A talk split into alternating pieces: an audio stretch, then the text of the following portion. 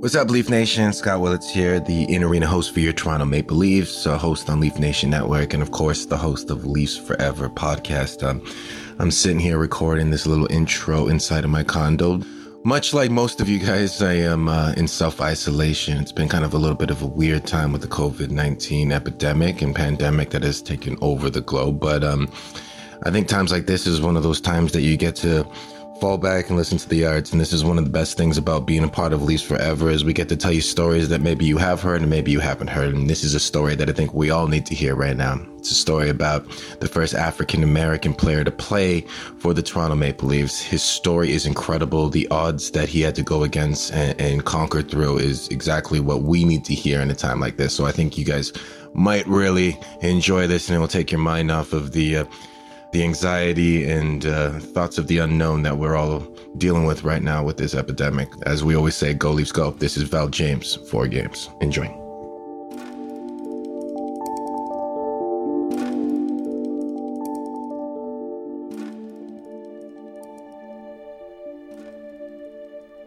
It doesn't matter whether it happened on the ice or whether I'm a professional player that it happened to. These type of events happen every day to ordinary people you know, like maybe someone who's overweight, you know, how to being called fatso all the time, and then, you know, that kind of hurts your feelings too. And every time someone calls your name, a little piece of you goes away. That voice right there belongs to a man few Leaf fans can name, but who holds a very special place in the history of the franchise. His photo isn't emblazoned across a banner in the Scotiabank Arena rafters. In fact, you'd have trouble finding many pictures of him in a Leafs jersey at all, because he only played four games in the blue and white. But that doesn't matter. When Val James got called up from the Newmarket Saints during the 1986 87 season, he became the first black player to play for the Toronto Maple Leafs. To get there, Val had to overcome a late start in the game systemic disadvantages, racism, bigotry, and isolation. He was, in his own words, a duck alone on an island. But all of that makes the road Val took to the NHL, a road that began on a sugarcane farm in Florida, of all places, amongst the most harrowing hockey stories ever told. Sure, on paper, you might think Val was just your average AHL enforcer who got a few peaks at the show before being cut down by injury. But because of who he was, and how he did it, and who he is today, Val James a name I'm ashamed to admit I didn't really recognize a few years ago, is now among my favorite Leafs of all time. And I think he's about to become one of your favorites as well.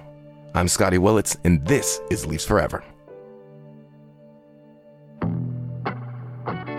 Hey, it's Freddie Andersen here, and I've just launched my very own music playlist called Frederik Andersen's 31.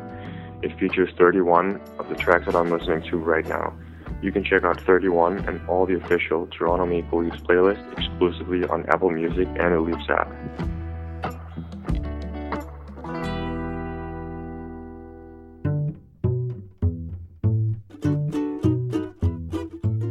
The history of black hockey, of the game being played and played very well by black players, goes back way longer than most people think. In 1895, the upstart Colored Hockey League of the Maritimes launched out of Black Baptist churches in Nova Scotia. By 1916, a guy named Fred Bud Kelly of the OHL's 118th Battalion team was scouted by the St. Pats, the precursor to the Leafs, but never contacted. We don't know much about the whys or hows on that one, but we do know that in 1938, when Herb Carnegie, a Toronto boy and likely the best pre NHL era black player, started suiting up for the Toronto Young Rangers, Leafs owner Conn Smythe is alleged to have said he'd pay $10,000 to anyone who could turn him white. Carnegie would get a tryout with the New York Rangers in 1948, but it'd come to nothing. It'd be another 10 years before Willie O'Ree would become the Jackie Robinson of hockey when he laced them up for the Boston Bruins. In 1958, when O'Ree is making history, Val James was a year old, living as the son of a farmhand in Ocala, Florida. He couldn't feel the winds of change blowing through the world's arenas because North Florida was the Jim Crow South, and arenas, he'd never seen one. In a lot of ways, hockey and Val James were never supposed to meet. Then, around the time he was three, James' parents decided to pick up and move the family over a thousand miles north to Long Island, New York. I caught up with Val at the Harry Gairey Arena in Toronto, and I started our chat by asking him to give me a sense of who his folks were and what inspired their move north. Better life. The racism down there was pretty heavy. You're talking 60s, so uh, racism was still pretty strong. I was around for the uh, the racial riots. Okay, I, I was only a kid, but I can remember seeing it on TV. And if you see some of the documentaries today, you'll see some of the things they did back there were kind of crazy. You know, they're sticking the dogs on people. They're, they're turning a full blast fire hose on people. Yeah, That's like it's disgusting. And that breaks skin as soon as it hits. Mm-hmm. You know, and bones too if you're if you're fragile. From the sugarcane fields and block ice houses of northern Florida to a horse and potato farm in Long Island, everyone in the family works hard to contribute, and that includes young Val. Yeah, I had my chores in the morning. I'd go out and have to clean stables before I went to school, and I hear that somebody smells like horse crap, and it's like, oh well, gee, thanks, guys. but farming provides for you is discipline, because you got to get up every morning, execution because you have to get it done, you have to get it done right. And one guy once said to me, What's the difference between a good job and a great job? Five minutes. What does that mean to you? That means that extra five minutes that you take to check what you've done makes your job look a lot more professional. Okay, Val's father, Henry, is so hardworking that the farm proprietor taps him to be the night watchman at the local arena he owns. Soon, Henry is the operations manager and Zamboni driver, and Val's his little sidekick. So now, a family from the South who never seen hockey before are now calling an arena their second home, a home they'd share with the Long Island Ducks of the rough and tumble EHL. Okay, you ever seen Slapshot? The iconic 1977 film starring Paul Newman, inspired by that EHL.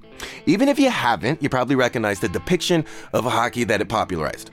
The roughhousing Hanson brothers, stands filled with beer hurling fans, and pretty much blatant disregard for the rules. Period. Nailing him mercilessly, continues to pummel, and down he goes. For Val James, this is hockey, and it hooks him. And I can remember going to a game. John Brophy was playing, and there was another gentleman who came from the Charlotte Checkers. His name was Blake Ball. He was like 6'6, 240, 250 pounds. The game started, and I'm watching this, and there had a, another player come down, and he made this this great move on on Bro. Blew right by him, stuffed it in the top corner. So the next time the guy came down, he made that move. Bro pulled back, speared him right in the forehead. no messing around. Uh, no messing around. I'm standing there. I'm looking at this, going, "Oh my gosh!" He just speared him in the forehead. It, it cut him for about 30 stitches, right? So I'm thinking, "Wow, this sport's crazy." But you know what? I kind of like it. Hardcore Leaf fans, I know your ears just perked up. Yep, you heard that right. Val James is indeed talking about John Brophy, the flamboyant Leafs coach from the 80s. Brophy spent eight years playing on Long Island. He would inspire Val to play. But first, Val had to learn how to skate. You know, I suck at this. They put me on an all star team, and I suck. You know, I, they, the play would be going one way. I'd be trying to turn and come back and catch the play. They'd already stopped and were starting to come back at me, so I had to do the big truck turn to try and keep up. it was like, wow. Mm-hmm. And that's when I started uh, going on the ice. I'd get on the ice about seven o'clock because we, my dad let us work at the rink. I wouldn't get off the ice till one o'clock in the morning, and I'd would, I'd go out with all the rentals. So I'd put my five bucks in a pot and you know play an hour with them. I did that for about two years. I went from uh, ankle bending to most improved player in our organization. But our organization had been put together by all the pro players that had stayed around and married some of the girls from the area so they decided that they saw potential in all the, all the young kids that were playing the sport at the time. So they said, "Let us help you develop your program, and if you guys can develop your program properly, we can get some of your boys up and playing in the juniors up in Canada. Because at that point in time, the American hockey system was non-existent. They paid for all the ice time for all the teams. Amazing. Which was was incredible. They gave us everything. Now, these days, the US has among the best development systems for young players in the world. Leaf star Auston Matthews grew up in Arizona, for God's sakes. But back in the 70s, there was practically no infrastructure. So, Val had to pack up and move to Ontario. To go from his diverse community on Long Island to the small town of Midland, population 16,000 on the shores of Georgian Bay. Living as a billet in another family's home, the only black kid on his team, and one of the only black faces many in the community have ever seen, least of all, on skates. It's rough and tumble junior B hockey in some pretty edgy barns. Some guys decide to take a run at the new guy, and when Val defends himself, he's branded an enforcer, a label that would stick with him for the rest of his career.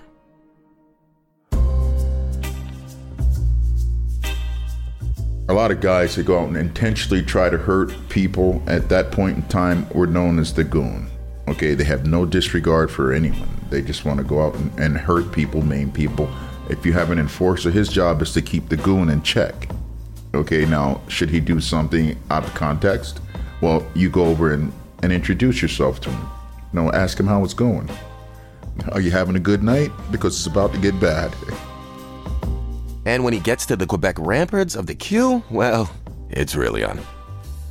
The Barden boys, they were notorious. I didn't know that. They just sound they sound mean right now. Yeah, well, I'm, I'm thinking. those guys. Well, it's when we get out there and I'm hitting, and all of a sudden this guy's coming on to me about stop hitting. Uh, if you don't stop hitting, by the way, you should be playing football, shouldn't you? I'm going. Well, no, uh, they, I couldn't make the team.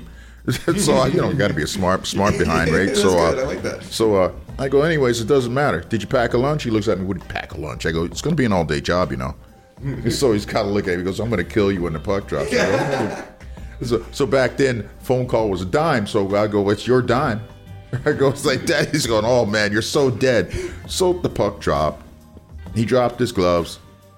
I cut him six above the eye, six below the eye, and across the lip, and separated his shoulder. They pretty much carried him off the ice. Was that the last time they messed with you? Mm, yeah, but the thing was that I I hadn't intended to hurt him like that. Of course not. You know, it was uh, just one of those fights that happened, and most tough guys had respect for each other. We knew our, our weaknesses, we knew our strengths. So we'd always come up and say, well, you know, we know we got to get five out of each other tonight. When are we going to do it? We're going to keep them in suspense, or we're going to blow it all in, in, in the first period. To me, this is key, both in understanding the culture of enforcement and to understanding Val himself. Now, to the outside world, enforcers are pit bulls, they're bloodthirsty, rule flaunting hooligans. But inside the circle, there's a fraternity with a code of honor. Now, honor means a lot to a guy like Val James, no matter how hard he's punching. Just to give you a sense, here he is talking about an on ice relationship that sprang up between him and a fellow enforcer he'd come up against years later, Ray Kerpis. Really nice guy, really big guy, could punch really hard. We'd see these guys like 16 times at home, 16 times on the road. It's like, holy mackerel, how's your wife doing? Uh, how's the dog, right? Are you shaving this year? so, uh, so now he says to me, Val, Val, I'm going, yeah, what's up, Ray? And the thing he'd say to me, well, I'm supposed to fight you, but I can't fight you. My nose is broken. I go, well, Ray, how about this? You keep your head turned that way, and I'll punch in this side. Just make sure not to turn when I'm punching. I won't punch in the nose. Okay? yeah, well, you know what? We got to make each other look good. So, being an enforcer, though, the anxiety and stress taking a toll. Now, add to the fact that you're black and you're going into predominantly all white barns and ranks, playing against predominantly all white teams. Mm-hmm. I imagine you must have dealt with a lot of hostility. Oh, wow. Incredible hostility in some ranks. There was a time when I was playing in Winston-Salem. I come out, you could hear a pin drop. I mean, the, the cheering was going on. As soon as I walked out and everyone got sight of me, everything stopped. All through warm up and about halfway through the first period. The N bomb, mm-hmm. the S bomb. Mm-hmm. They were doing this, 3,000 people in unison.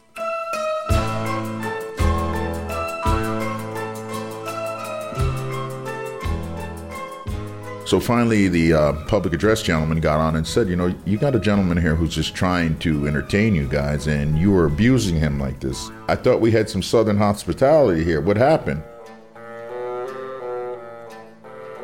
I got to say that we, when we played in Baltimore, they weren't, they didn't like me at all. They're too much, and they used to have a couple of twin brothers, red hair. They they weighed probably about 350 each, sitting in the box, and these guys are in, in bombing me to death from over the glass, and and now they bring the ugly stick, you know, the fishing pole mm-hmm. with the rod and reel. They they hook a stuffed animal on it and shoot him over, and they're bouncing it off my helmet. Okay, so I'm thinking, you know what, this is ridiculous. So finally, the referee saw all of this happening, come over, completely stopped the game, and said to them, I want those two removed. Very first time this has ever happened, and it was never publicized. He goes, if they don't leave for what they've done to him, your team's going to forfeit the game. So either you get security down here and get him out of here, or you just give him the two points and he can go home. Despite all the adversity, Val just keeps grinding. Anyone can give up. Okay, it's easy to give up. Are you man enough, or do you have enough heart to keep going and jump over all those obstacles, or turn those obstacles into a plus? In my case, with, people calling me names, I took that portion of that and turned into positive energy that I used on the ice. Now, it'd been barely 10 years since Val had tugged on his first pair of skates, bought for him by his dad. But dad never got to see Val's short lived NHL career. Unfortunately, he passed just after Val received his first pro contract. But the encouragement he gave and the work ethic he instilled led Val from Florida to the big time, playing with the Buffalo Sabres against the Philly Flyers in 81, his NHL debut. It wasn't until later, as Val and I caught up again over the phone. Hello? Hey, Val. Hi, how's it going? That I had a chance to ask what that meant to him and whether he felt his dad looking down on the Buffalo Memorial Auditorium that night. I can remember going out in the ice and you know, saying a prayer and finally saying, Thanks, Dad. We finally made it. It was a, a we thing because it's always been teamwork with me as I've been growing up and, and discipline as well. I'm pretty sure my dad was, was looking over me that game, was pretty proud because I was proud of the fact that he hung in there and, and gave me the opportunity. And even when it did happen, I wasn't uh, thinking about being the first African American born to play NHL hockey. It was a thought, but you, I really didn't concentrate on that. I concentrated on just being in the show. That was my main concern, and, and, and hopefully being able to, to secure a spot and stay there. Val didn't get a lot of ice time in that first game. Then he rode the pine for the next two games. Against Quebec in Game 4, with a bunch of his old buddies from the Quebec League in attendance, Val came within inches of scoring his first goal against the Nordiques, ringing a shot off the post. The first real test would come in the two games he played against the Bruins, though. Val fights one of the notorious Crowder brothers and makes real short work of him, too.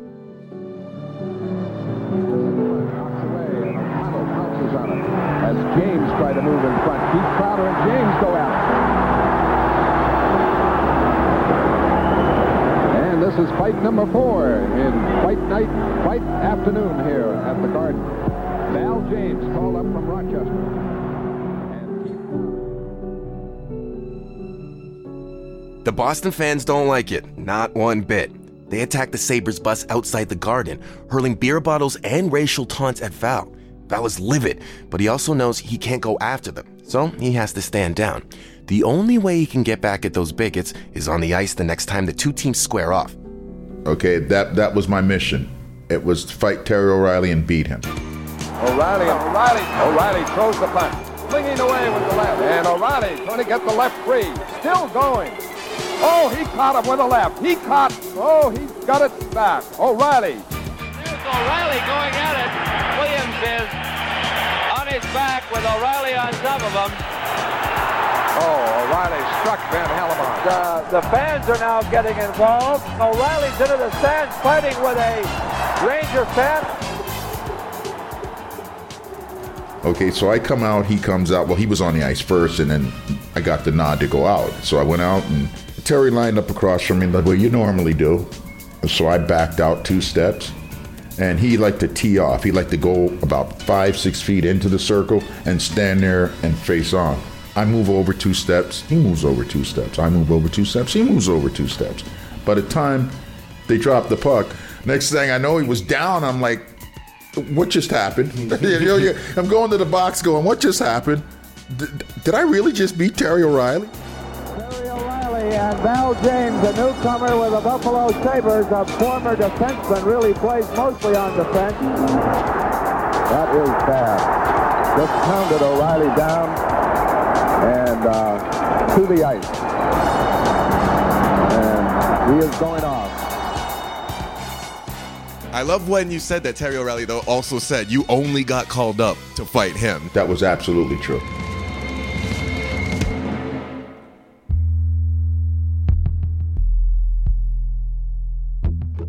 No one can attest to how important a role music plays in an athlete's preparation more than our all star goalie, Freddie Andersen. When he's not stopping pucks, Freddie can often be found with headphones on. To get a sense of what Freddie's been listening to, go check out the Freddie Andersen's 31 playlist on the Leafs app or on Apple Music. Throughout his time in the minors, Val had tried to round out his game, improve his finesse and playmaking, prove to the world that he was more than just a fighter. But once you're branded with a certain identity, it's hard to broaden anyone's mind. Eventually, fate would land Val in the Toronto organization and reunite him with a face from the past, the maniac he'd seen hacking down a guy back in Long Island as a kid, the gray ghost, John Brophy. It was incredible. Remember going in, stepping out in the ice in Maple Leaf Gardens, and you knew it was like an icon. Just getting on the ice with the uh, the atmosphere of everyone behind you and cheering and being announced as the first black player to play for uh, the Toronto Maple Leafs was just an honor in itself, right? And then you think about all the players that come before, you know, that at that time there was Darryl Sittler, Tim Horton, Brian Glennie, you know, guys like that, Eddie Shack, you know, all, all the old names that, that people kind of remember but are fading a little bit. I actually got to stand and play on the same ice that these great players had all played on. It would only be four games. That's a tiny window for proving yourself. And apparently, Brophy knew he could make him an example. He only wanted Val to do one thing kill people. The sad thing is that Val's rep had preceded him. In the NHL, no one really wanted to fight him. Even the legendary Bob Probert just opted to snuggle. In his final game in the blue and white, Val was asked to go and challenge Detroit Red Wing tough guy Basil McRae, but the opportunity never really presents itself. So it was four games, and then Brophy was done with him. Being an enforcer, you know you go out and you have to fight, but when you're chastised because the fight, the person you were supposed to fight wouldn't fight, and you're told that, uh, you know what, just jump him and destroy him. That's not the type of hockey that I would want to play or I wouldn't want to ask anyone else to play. And it's almost insulting because, you know, you're at the top level of a sport. You know what you have to do in that case, but you would taint your honor if you did it in that way. And to me, if you can't be honorable to yourself and to everyone around you, then you're just another bozo if you know what I mean. But being sent back down, it was it was crushing.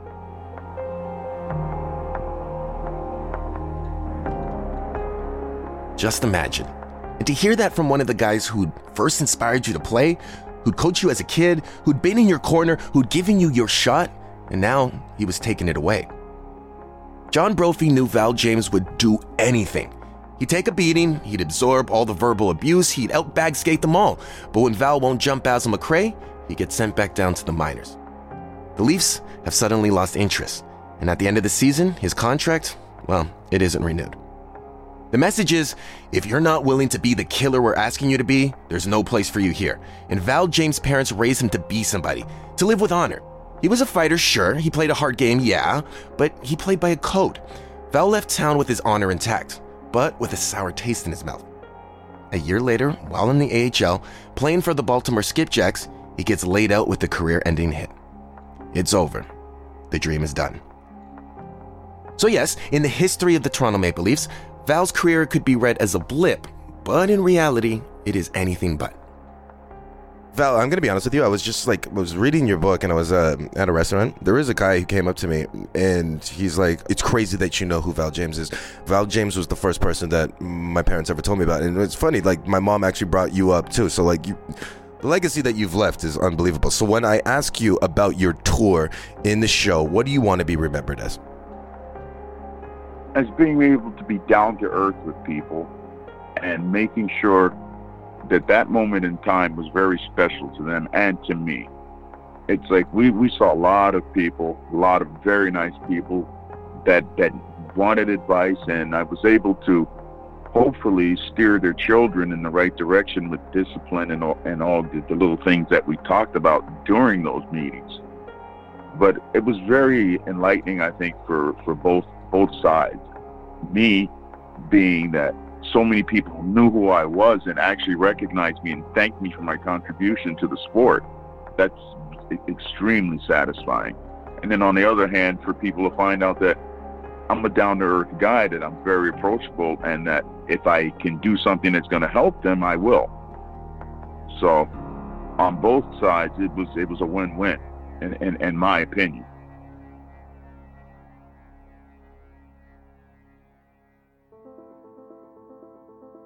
You know what I learned about Val?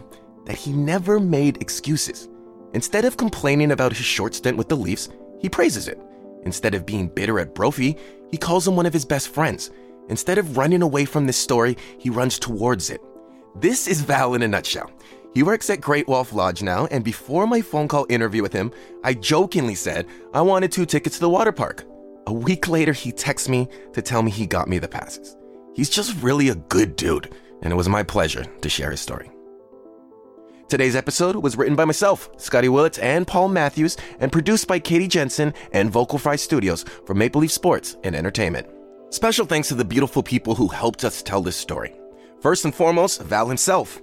But a big thank you also goes out to Kwame Mason, whose film Soul on Ice is a must watch. Go rent it on iTunes. And Bernice Carnegie, the daughter of Herb Carnegie, and the co author of A Fly in a Pail of Milk, the Herb Carnegie story. I was torn on which book to recommend that book or Val's own autobiography, Black Ice, which he co wrote with John Gallagher. In the end, I gotta say they both are among my favorite hockey books of all time. We'll have the links on where you can buy both books in the show notes. Further thanks to our associate producers Ellen Payne Smith, Jay Coburn, and Erica Dreyer, Jordan Hales for consulting on this episode from the beginning, Dwayne Watson for his stage advice, and Nick Konorowski for his research. And if you liked the episode, well, tell people about it, both your hockey loving and hockey agnostic friends alike, and write us a review. Your feedback is always welcome. We'd love to hear what you think. I'm Scott Willits. Until next time, go Leafs go.